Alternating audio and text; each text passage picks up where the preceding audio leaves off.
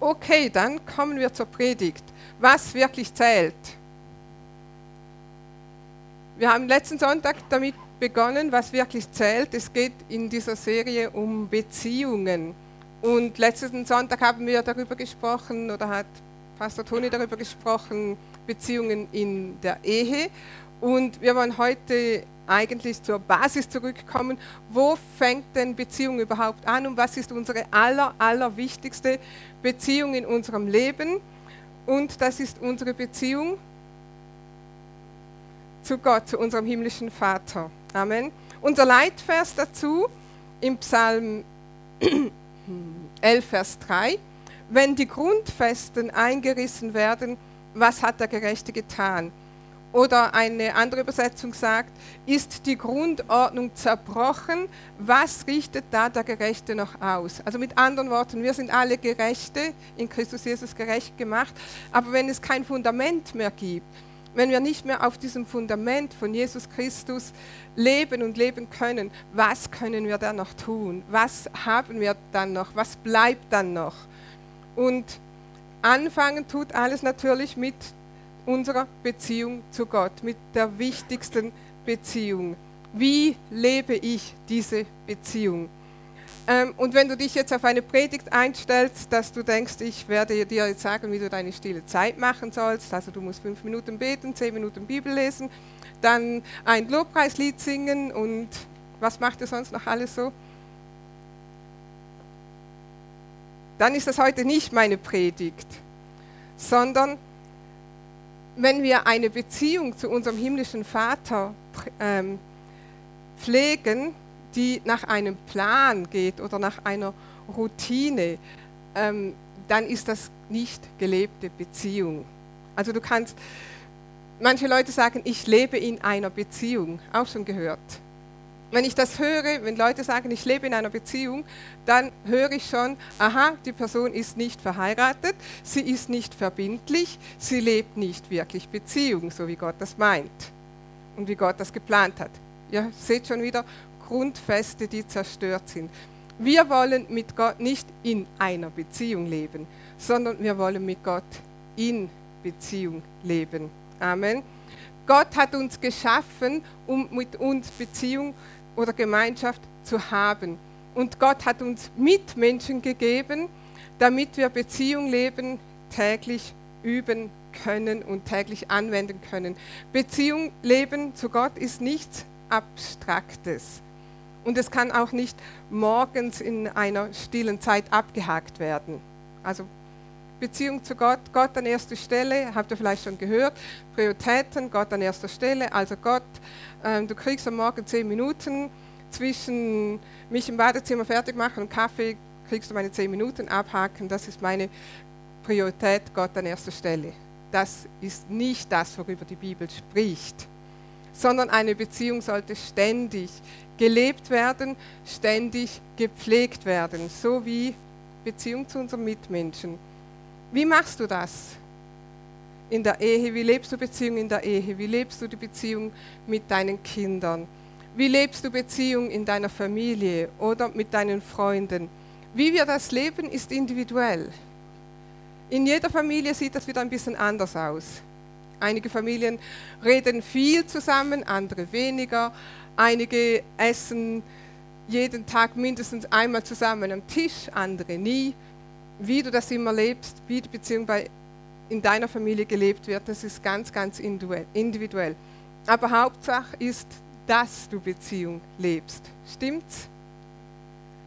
Und wir sind uns alle einig, Beziehung, die nicht gepflegt wird, stirbt. Stimmt's? Beziehungen müssen gepflegt werden, sonst stagnieren sie oder sterben langsam. Und wir möchten heute über unsere Beziehung zu unserem himmlischen Vater sprechen. Und ihr könnt dazu mal aufschlagen in Johannes 1, Vers 12. Das ist nämlich der Start.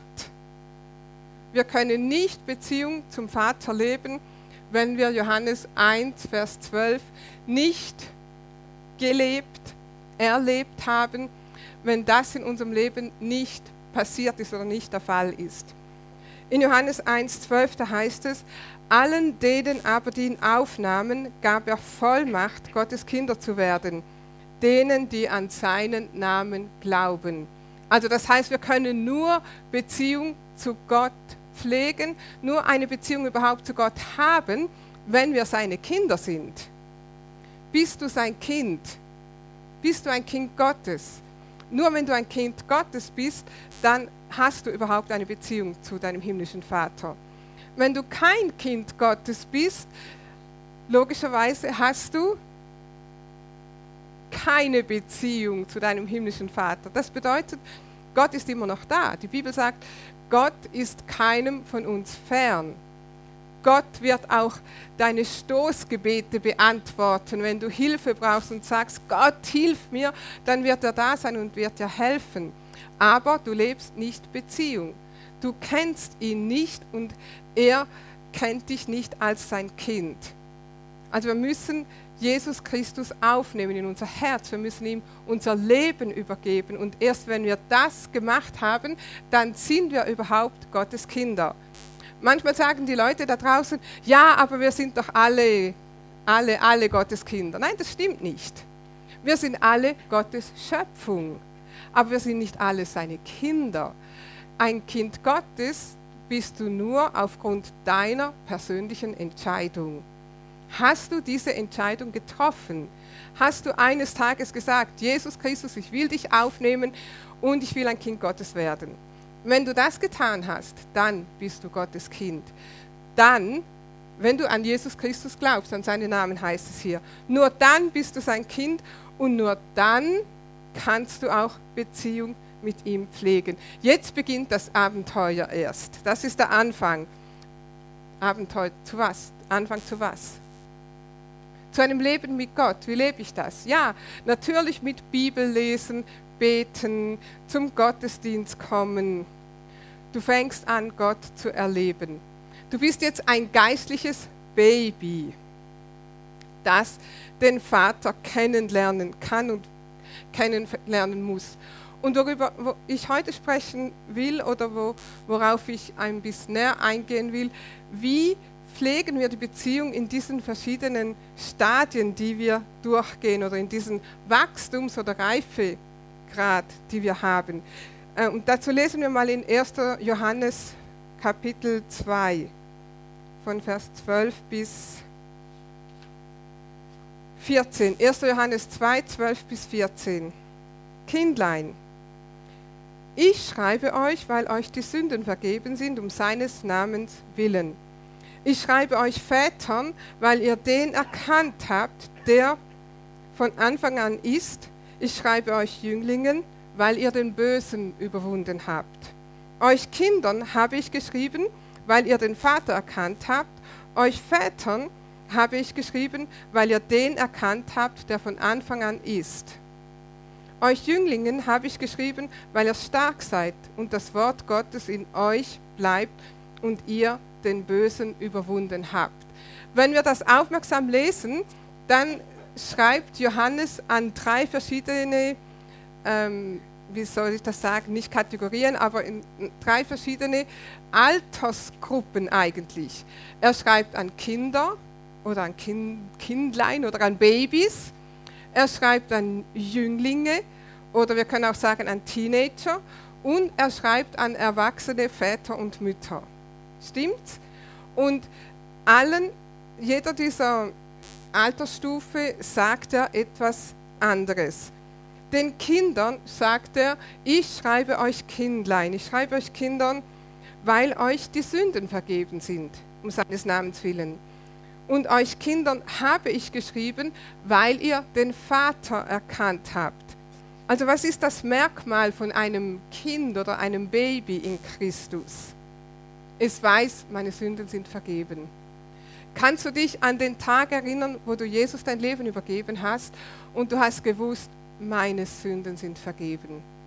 Einige von uns könnten jetzt ein Zeugnis geben und sagen, ich habe gespürt, wie eine Tonnenlast von meinen Schultern genommen wurde. Ich habe mich frei gefühlt wie ein Vogel. Das, der Himmel war blauer, das Gras war grüner.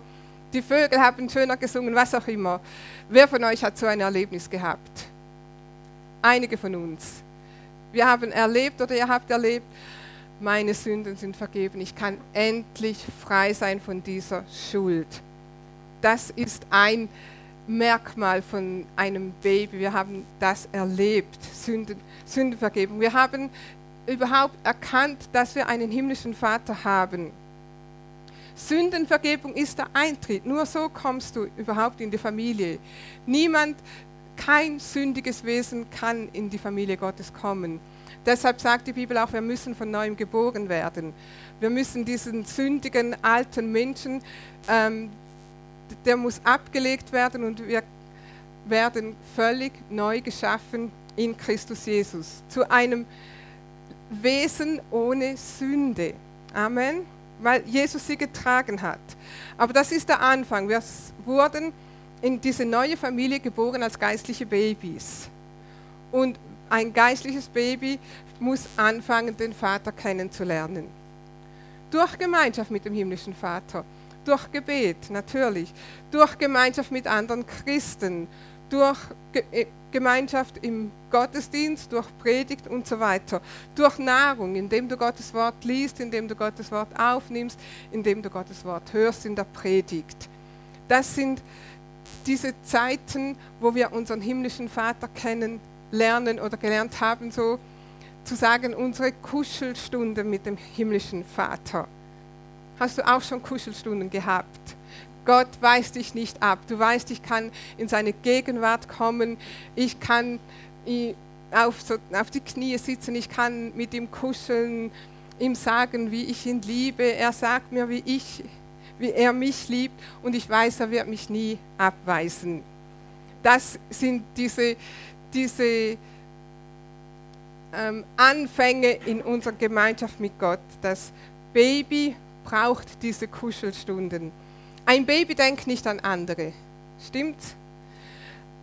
Das Baby, das sagt nicht, ja, Mama, Papa, jetzt müsst ihr mal schlafen, jetzt sollt ihr zuerst essen ähm, und dann bin ich dann ganz froh, wenn ich dann auch was kriege.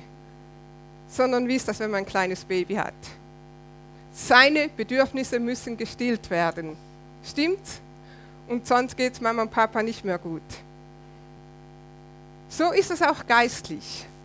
So sind deine Kuschelstunden. Alles dreht sich um dich. Gott, ich und Gott, ich brauche und Gott, schau mal ich und Gott, schau mal was ich wieder und ich Gott und ich Gott und ich Gott. Und für den Anfang ist das ganz okay weil du musst den Vater kennenlernen und du musst ihn erleben und du musst erleben, dass er dich mit seiner Liebe überschüttet. Du musst deinen Liebestank sozusagen füllen, so sehr, dass er überfließt, dass du Gott, Gottes Liebe erfährst, dass du Gott lieben kannst und dass du mit dieser Liebe auch andere Menschen lieben kannst. Einfach weil das von diesem Überfluss kommt. Auch natürlich ist das so, da, wer ein Baby hat hier, du hast Kuschelstunden mit deinem Baby. Wahrscheinlich viele Stunden am Tag. Warum? Das Baby braucht das. Es braucht das für seine emotionale Entwicklung. Aber, und wir brauchen das geistlich auch, oder wir brauchten das. Aber irgendwann müssen wir den nächsten Schritt machen. Stimmt's? Gott will, dass wir erwachsen werden, auch geistlich. Warum? Gott will dich gebrauchen in seinem Reich. Amen. Und ich sehe nicht so viele Babys zum Beispiel hier in der Gemeinde dienen, sondern wir warten auch, bis die Babys größer werden. Ja, wir wollen, dass Kinder ab zwölf Jahren anfangen zu dienen weil wir wollen, dass auch ihr eure Bestimmung findet, dass ihr anfangt, äh, dass ihr lernt, dass Gott viel in euch gelegt hat und dass, wenn wir das geben, dass das uns selber stärkt. Und deshalb ist es uns ein Anliegen, wenn du zwölf Jahre alt bist, hier sitzt und noch keinen Dienst hast, dann schnupper mal in Teams rein, weil Gott will, dass du erwachsen wirst. Amen. Aber eine Beziehung zwischen einem Baby und einem himmlischen Vater ist anders als unser zweiter Punkt. 1. Johannes 2,12 Beziehung pflegen als Jüngling oder als Teenager, würden wir sagen. 1. Johannes 2,12 Ich schreibe euch Jünglingen, weil ihr den Bösen überwunden habt. Euch Jünglingen habe ich geschrieben, weil ihr stark seid und das Wort Gottes in euch bleibt und ihr den Bösen überwunden habt. Was sind Merkmale eines Jünglings? Wenn ich Jüngling sage, dann muss ich da einfach einen geistlichen Teenager vorstellen. Was sind solche Merkmale? Wenn wir keine Babys sind, aber wir sind auch noch nicht erwachsen, dann sind wir so geistliche Teenager. Und Johannes sagt hier, ihr seid stark im Glauben. Ihr habt das Wort aufgenommen, ihr seid gefestigt im Wort, ihr habt Siege über den Teufel errungen. Aber es geht weiter. Gott will seine, deine Bestimmung zeigen. Er will dich in deine Bestimmung hineinführen. Du sollst einen Schritt weiter gehen. Er will, dass du etwas tust mit dem, was dir anvertraut ist. Ein Teenager ist kein Baby mehr. Stimmt's? Und ich weiß nicht, einige von euch haben Teenager. Kuschelstunden mit deinen Teenagern sind nicht mehr so häufig, oder? Vielleicht du würdest noch eher, aber was macht ein Teenager, wenn du sagst, komm, wir tun ein bisschen kuscheln? Ja, Mama, darf ich auf deinen Knie sitzen? Ja, Papa. Habe mich den ganzen Tag drauf gefreut. Nein, diese Kuschelstunden sind nicht mal mehr so geschätzt. Das Kind ist größer geworden und man kann ihm jetzt etwas anvertrauen. Hier in diesem Stadium lernst du etwas Neues kennen, deine neue Identität, deinen Stand im Reich Gottes, deine Rechte im Reich Gottes, deine Autorität, die, in, die du in Jesus Christus hast. Und wir wollen dazu ein Beispiel lesen in Lukas 10 im Evangelium Lukas Kapitel 10. Hier lesen wir von ein paar Jüngern, die, wie gesagt, keine geistlichen Babys mehr sind oder waren, sondern die schon ein bisschen einige Zeit mit Jesus verbracht hatten und Jesus jetzt sagt, jetzt können wir die Jungs mal rausschicken, jetzt können wir ihnen mal etwas anvertrauen. Also ihr geht mal raus und tut den Dienst, so wie ihr das bei mir beobachtet habt. Und es heißt hier in Lukas 10, Vers 1 bis 3, Danach wählte der Herr 70 andere Jünger aus und schickte sie zu zweit voraus in alle Städte und Dörfer, die er später selbst aufsuchen wollte. Er sagte zu ihnen, die Ernte ist groß, aber es gibt nur wenig Arbeiter. Bitte, bitte deshalb den Herrn der Ernte, mehr Arbeiter auf seine Felder zu schicken. Also der Auftrag ist klar, da, draußen ist eine große Ernte und ihr 70, ihr geht jetzt raus, immer zu zweit. Geht, ich sende euch wie Lämmer unter die Wölfe. Also Jesus will dir jetzt etwas anvertrauen. Er will dich in sein Werk mit einbeziehen. Ich weiß nicht, wie das bei euch zu Hause so aussieht, aber viele, ähm, vielleicht von uns, wir können uns erinnern, wie unsere Eltern uns in das mit einbezogen haben, was sie gemacht haben. Ich benutze jetzt hier das Beispiel von Toni, ich sage euch gleich warum. Wenn Toni jetzt predigen würde, dann würde er euch vorschwärmen, was für gute Zeiten er hatte, wenn er mit seinem Papa da draußen auf dem Feld war und wenn sie geerntet haben oder Heu eingebracht haben und so weiter und so weiter. Mein Beispiel ist jetzt nicht so glorreich, weil wir waren vier Mädchen zu Hause, mein Vater war Maurer und er hat sehr vieles selber gemacht im Haus und wir mussten helfen. Beton mischen und ähm, einfach einen Hammer reichen oder was es immer so, so braucht beim Mau, wenn du eine Mauer machst oder was. Und das gibt schmutzige Hände. Und es ist unangenehm und das war nicht meine Welt. Aber weil ich keine Brüder hatte, wer musste da helfen? Wir. Okay, deshalb habe ich nicht mein Beispiel erzählt, weil ich will ein gutes Beispiel erzählen. Zum Beispiel waren wir letzte Woche in einer Konferenz in einem Hotel ähm, und da war ein Mann an der Rezeption, der halt da den ganzen Tag am Computer gearbeitet hat. Und an einem Tag saß sein etwa zwölfjähriger Sohn mit ihm da, den ganzen Tag. Und den ganzen Tag haben wir immer wieder, wenn wir vorbeigegangen sind, beobachtet, wie der Papa ihm erklärt hat, wie man das macht und wie man das macht. Und der Junge war mit voller Begeisterung dabei. Zwölfjähriger Junge, Hotelrezeption. Warum? Weil Kinder gerne das machen, was der Papa macht. Und sie wollen das lernen, was die Eltern machen. Oder Mädchen. Mädchen wollen Geschirr spülen, weil das die Mama macht. Stimmt's? Alle Mädchen sagen mal Amen. Was immer die Mama macht, will ich auch. Stimmt's? Naja, okay. So ungefähr ist die Theorie. Aber im Reich Gottes, Gott will dir wirklich etwas anvertrauen. Und ehrlich gesagt, mir tun die Kinder leid, die von den Eltern nicht einbezogen werden. Wenn ich an meine Jugend zurückdenke, obwohl wir vieles machen mussten, was jetzt nicht gerade Spaß gemacht hat, habe ich trotzdem gute Erinnerungen, wie zum Beispiel, wenn wir Holz gekriegt haben, wir haben mit Holz geheizt und dann hatten wir einen riesen Berg Holz und alle mussten mithelfen, dieses Holz aufs Förderband legen, da oben in den Schuppen verfrachten, da Holzbeige machen. Vielleicht war ich in dem Moment nicht begeistert, dass wir jetzt arbeiten mussten, aber rückblickend hast du das als gutes Familienerlebnis in Erinnerung.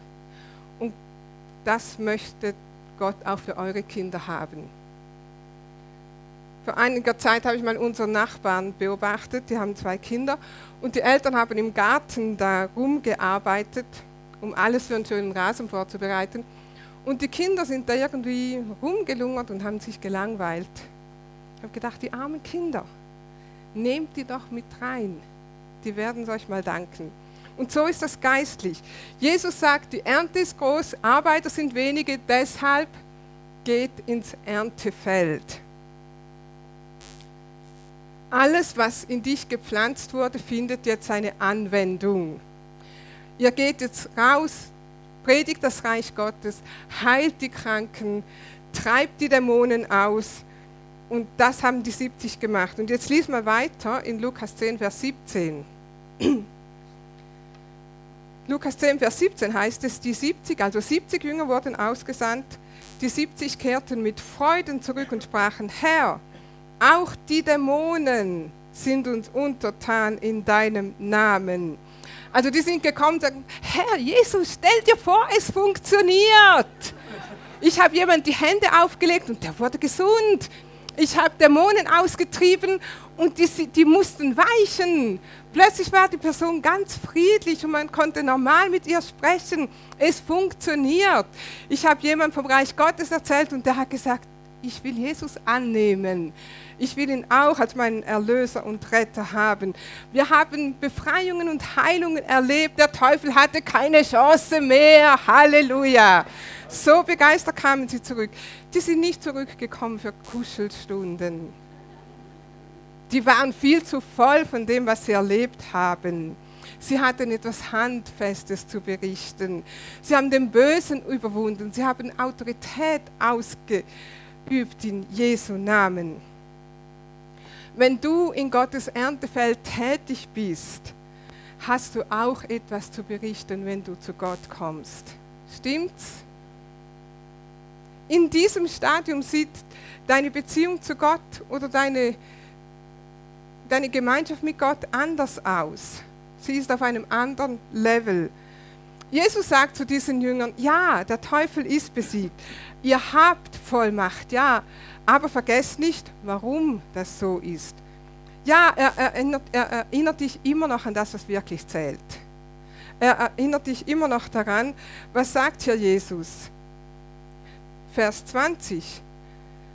Doch nicht darüber freut euch, dass euch die Geister untertan sind, freut euch aber lieber darüber, dass eure Namen im Himmel aufgeschrieben sind. Also immer noch freut euch, dass ihr errettet seid. Freut euch, dass ihr nicht verloren seid. Freut euch, dass eure Namen im Himmel aufgeschrieben sind. Aber wenn das gefestigt ist, geht es weiter. Du fängst an auszutauschen über Herausforderungen, die kommen, wenn du Land einnimmst. Du bist jung im Glauben, du machst viele Erfahrungen, du fällst auf die Nase, du brauchst viel Ermutigung, dein Glaube muss gefestigt werden. Und hier in diesem Stadium wird auch dein Gehorsam geprüft. Du musst lernen, gehorsam dem Wort Gottes zu folgen. Und hier ist auch die, dieses Stadium, wo du einfach gefestigt wirst, wo du bestätigt wirst. Aber du wirst auch geschliffen und geformt. Auch schon erlebt, dass der Heilige Geist dich schleift und formt. Ist das angenehm? Ist das immer angenehm, wenn der Heilige Geist dich schleift? Das kann wehtun, stimmt's? Und du kannst dem ausweichen, indem du nämlich einfach keine Gemeinschaft mehr mit dem himmlischen Vater pflegst, wegrennst. Wie ein Teenager. Teenager, die wissen schon alles. Sie wissen alles besser. Sie wollen sich nichts sagen lassen. Sie wollen ihre eigenen Erfahrungen machen. Und sie wollen selber auf die Nase fallen. Nein, das wollen sie natürlich nicht, aber das ist das Resultat. Stimmt's? Aber lass uns wieder aufstehen und weitergehen. Bist du bereit für diese Herausforderung? Wenn deine stille Zeit, wie man sie oft nennt, ungemütlich wird, weil jedes Mal, wenn du Gemeinschaft haben willst mit deinem himmlischen Vater oder wenn du kommst, bringt er dasselbe Thema wieder. Was ist mit deiner Beziehung? Was ist mit deinen Finanzen? Hast du schon angefangen, den Zehnten zu geben? Wie oft soll ich dir das noch sagen? Lies doch mal, hier steht's. Was ist mit diesem Streit? Wann willst du vergeben? Was ist mit der Wassertaufe? Wann willst du diesen Schritt tun? Und immer sagst du ja, aber. Und du fängst an, Argumente zu bringen Du fängst an, Begründungen zu bringen, warum das jetzt gerade in dieser Situation, in dieser speziellen Situation, in der du gerade jetzt steckst, warum es gerade jetzt für dich nicht geht. Auch schon probiert?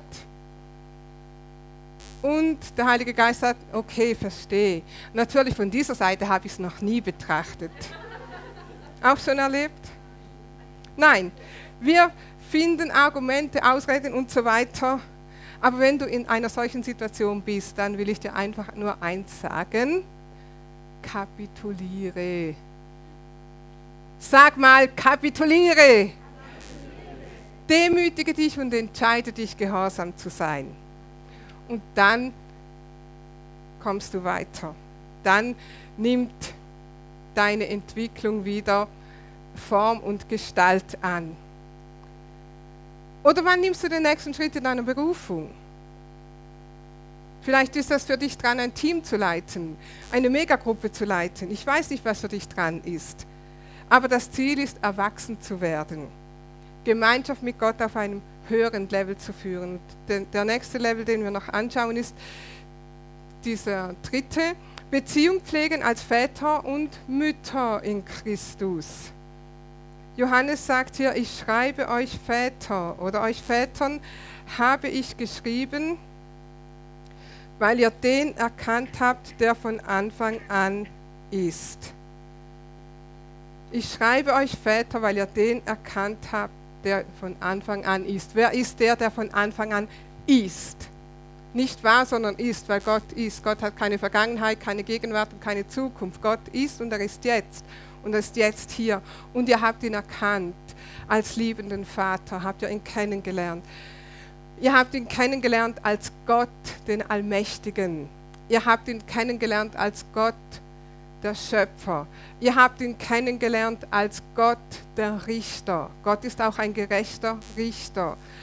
Ein erwachsener Christ oder ein Vater oder eine Mutter in Christus hat Gott auch als Richter kennengelernt. Und lieben gelernt. Und ihr habt ihn kennengelernt als Freund. Ist Gott dein Freund? Auch in diesem, auf dieser Stufe hörst du nicht auf, Beziehung zu pflegen.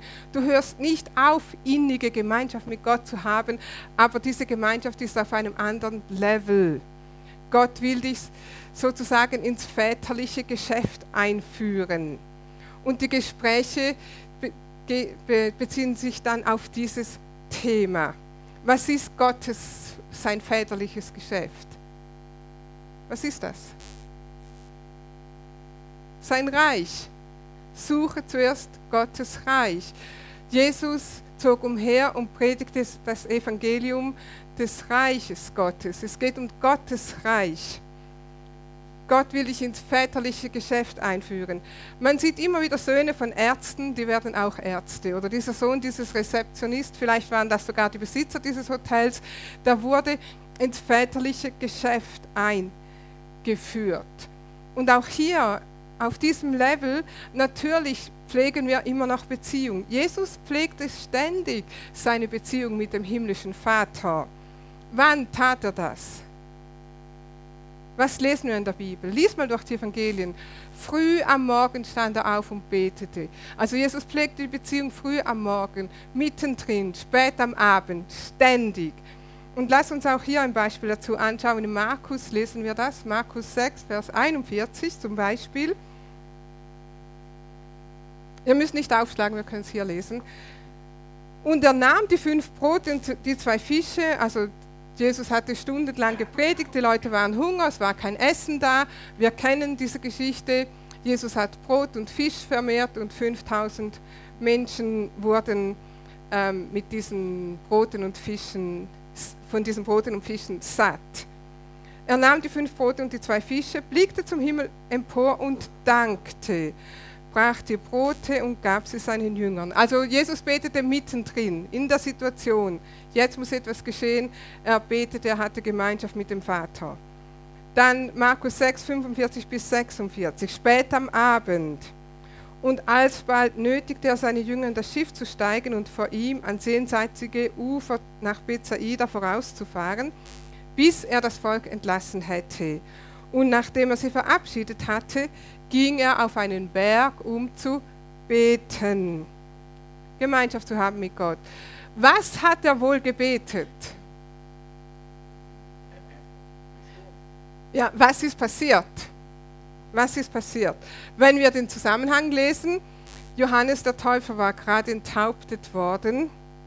Eine große Menschenmenge, die da war, wie Schafe, die keinen Hirten haben. Jesus hatte Erbarmen mit diesen Menschen ähm, 5000 Menschen mindestens wurden übernatürlich mit Essen versorgt. Was würdest du nach so einem Tag beten? Du würdest danken, du würdest dich mit Gott über diese Situationen austauschen. Herr, warum musste das passieren mit Johannes? Was für ein schlimmes Ende. Es schmerzt mich. Du gehst mit deinen Dingen zu Gott, die dich beschäftigen. Genauso hat es Jesus ganz bestimmt auch gemacht. Aber dein Austausch mit Gott, dem Vater, ist auf einem anderen Level. Ähm, Gott will dich jetzt als Freund haben. Und darüber wollen wir noch ganz, ganz kurz sprechen. Jakobus 2, Vers 23. Wir wollen nicht mehr geistliche Babys sein, die einfach unsere Kuschelstunden haben, sondern wir wollen Freunde Gottes sein. Jakobus 2, Vers 23. Und so erfüllte sich die Schrift, die da spricht, Abraham hat Gott geglaubt und das wurde ihm zur Gerechtigkeit gerechnet und er ist Freund Gottes genannt worden. Eine Kommunikation zwischen engen Freunden ist anders als eine Kommunikation zwischen Eltern und einem Baby. Stimmt's? Wenn du erwachsene Kinder hast, die schon aus dem Haus sind, wenn dein 30-jähriger Sohn nach Hause kommt oder deine 25-jährige Tochter nach Hause kommt und sagt, Papa, ich will da auf die Knie sitzen, ich will Kuschelstunden haben. Dann denkst du, ist hier irgendwie etwas schief gelaufen oder hat sich da etwas zurückentwickelt? Nein, dieser Austausch jetzt ist auf Augenhöhe. Austausch mit erwachsenen Kindern. Ich höre immer wieder Leute, die sagen, ich schätze das so, dass meine Kinder jetzt erwachsen sind und wie wir uns austauschen können und wie mein Sohn mir weise Ratschläge gibt oder meine Tochter. Und es ist jetzt nicht so, dass wir Gott Ratschläge geben, aber diese Kommunikation auf, auf Augenhöhe, eine Gemeinschaft auf diesem Level, weil jetzt hier auf in diesem Level fängt Gott an, dir zu erzählen, was ihm wichtig ist, statt dass du nur ständig darüber sprichst, was dich bewegt. Herr, mein Ehepartner, Herr, meine Finanzen, Herr, meine Familie, Herr, mein Job, Herr, meine Kinder, Herr, die Gemeinde, Herr, deine Gesundheit oder was auch immer. Sondern jetzt bist du offen und Gott darf zu dir sprechen und er spricht mit dir über meine verlorenen Menschen, mein Erntefeld, mein Königreich, meine Gemeinde, deine Geschwister. Es heißt, wir haben gelesen, Abraham wurde ein Freund Gottes genannt. Und ein Beispiel von dieser Freundschaft lesen wir in 1. Mose 18. Wir gehen da jetzt nicht hin, ich erzähle euch, ihr kennt die Geschichte. Ähm, Gott hatte gerade Abraham besucht, er ist auf dem Weg zu gehen. Also das heißt einfach Männer, aber das war Gott. Und ähm, dann sind sie so über Sodom und Gomorra. Und es heißt hier, 1. Mose 18, Vers 17, da sprach der Herr, sollte ich Abraham verbergen, was ich tun will? Hat Gott schon mal so mit dir gesprochen? Dass Gott sagt, ich kann das nicht länger sehen. Ich will dir sagen, was ich vorhabe. Also hier in dieser Situation, wo Gott sagt, diese Situation mit Sodom und Gomorra, ich kann es nicht mehr sehen. Diese Menschen sind böse, diese Menschen sind schlecht. Diese Menschen müssen vernichtet werden, bevor sich das ausbreitet auf der ganzen Erde. Ich will diese Menschen in dieser Stadt vernichten. Und was sagt Abraham? sagt, Herr, stell dir vor, da sind 40 Gerechte in dieser Stadt. Also er fängt an, mit Gott zu diskutieren und Gott lässt sich darauf ein. Gott sagt, okay, wenn 40 da sind, werde ich sie nicht vernichten. Abraham sagt, ja, aber Gott, vielleicht sind nur 30. Und so diskutieren sie weiter und weiter. Wir wissen, am Schluss sind es dann, glaube ich, noch fünf oder was auch immer Gerechte. Die werden dann aus der Stadt gerettet, Lot und seine Familie und die ganze Stadt wird vernichtet. Aber es geht darum, Gott vertraut sich Abraham an und Abraham betet, tut Fürbitte. Also Gott diskutiert mit Abraham und er kann etwas bewirken. Gleiche Beispiele könnt ihr auch in Moses nachlesen. Wenn Gott sagt, jetzt habe ich satt mit diesem Volk und ich werde das ganze Volk vernichten. Und Moses sagt, aber Gott, das kannst du doch nicht machen. Die Leute sagen, was ist denn das für ein Gott? Der führte das Volk in die Wüste, um sie zu töten, hat er doch von Anfang an vor. Willst du so einen Ruf haben? Und Gott lässt sich darauf ein. Gott möchte mit uns, sich mit uns austauschen. Er möchte uns sagen, was er vorhat. Gott möchte mit dir sprechen und er will deine Fürbitte. Gott will sich dir anvertrauen. Gott will, dass du sein Freund, seine Freundin wirst, dass wir erwachsen werden im Glauben. Väter und Mütter in Christus. Gott hat zu Reinhard Bonke gesprochen und gesagt, schau mal Afrika an. Dieses Land ist dunkel. Da ist kein Licht des Evangeliums. Und er hat ihm einen Traum ge gegeben. Ein Afrika, das im Blut Jesu gewaschen ist. Und was ist passiert? Was hat Reinhard Bonke damit gemacht? Von einem Tag auf den anderen ein Schwamm des Blutes Jesus und Afrika war gerettet. Nein, Reinhard Bonke musste kleine Schritte machen, aber hat es gemacht. Und wie viele Tausende und Millionen Menschen sind seither gerettet worden? Nur durch diesen einen Dienst. Und wir alle, wir müssen nicht Reinhard Bonke sein, aber Gott will auch dir sein Herz anvertrauen. Und darum geht es in dieser Predigt. Gott will seine Gemeinschaft mit dir nicht nur auf, ich sage jetzt nur auf Kuschelstunden reduzieren, sondern er will sich dir anvertrauen, er will, dass du geistlich erwachsen wirst. Gott will mit der Gemeinschaft haben den ganzen Tag, nicht auf eine stille Zeit am Morgen begrenzt oder was auch immer. Er will in jedem Bereich deines Lebens das Sagen haben. Auf Englisch sagt man 24/7, also ständig und er will dich in sein Kingdom Business mit einbeziehen, in sein Königreich, in die Arbeit seines Reiches. Und er will, dass du ihn erfährst in allen Situationen. Also werde erwachsen, werde ein Freund, eine Freundin Gottes. Amen. Lass uns mal aufstehen. Die Predigt von unserer Predigtserie, was wirklich zählt was zählt wirklich in diesem Leben, ist Gott zu kennen. Er ist das Fundament und er ist die Grundfeste unseres Lebens. Du kannst Gott nur kennenlernen, wenn du in seiner Familie bist. Und deshalb möchte ich dich fragen, lass uns mal alle Augen schließen. Ist jemand hier und du bist nicht in Gottes Familie? Du hast keine bewusste Entscheidung getroffen, Jesus Christus als deinen Herrn und Erlöser anzunehmen. Wenn du hier bist und du sagst, ich weiß, ich bin nicht in seiner Familie, weil ich diese Entscheidung nicht getroffen habe, dann kannst du diese Entscheidung jetzt und heute treffen. Wenn du das tun möchtest, dann halt einfach deine Hand hoch. Wir werden mit dir beten und du kannst heute ein Kind Gottes werden. Du kannst heute in diese Familie kommen. Ist jemand hier, der diese, diese Entscheidung noch nie getroffen hat? Ich schaue noch ganz kurz. Ich sehe keine Hand. Dann nehme ich an, jeder von uns hat diese Entscheidung bereits getroffen, ein Kind Gottes zu sein. Dann für uns alle, bist du bereit, Freund oder Freundin Gottes zu werden? Es braucht auch Disziplin, Gemeinschaft mit Gott zu pflegen und zu wachsen in diesem Level. Ähm, ich möchte euch alle, ihr dürft auch die Augen wieder öffnen, ich möchte euch alle ermutigen, im Januar werden wir wieder Fokus haben, 21 Tage Fasten und Gebet. Und das ist eine gute Gelegenheit, das zu üben. Wir wollen so oft wie möglich hier in der Gemeinde zusammenkommen und beten. Und ich möchte uns alle ermutigen, dass wir uns darauf ausrichten, nicht nur einfach, Herr, was ist mit mir und was ist mit mir und was ist mir, mir in diesem Jahr und was soll, sondern Herr, was ist dein Herz für, für, für, für dieses Jahr? Was ist dein Herz? Was willst du mir mitteilen? Und ich kann dir versprechen, deine Beziehung zu Gott wird ganz andere Dimensionen annehmen. Und weißt du, wer vom Resultat am meisten profitieren wird? Das bist du, das sind wir. Weil Gott uns ein erfülltes Leben schenken will.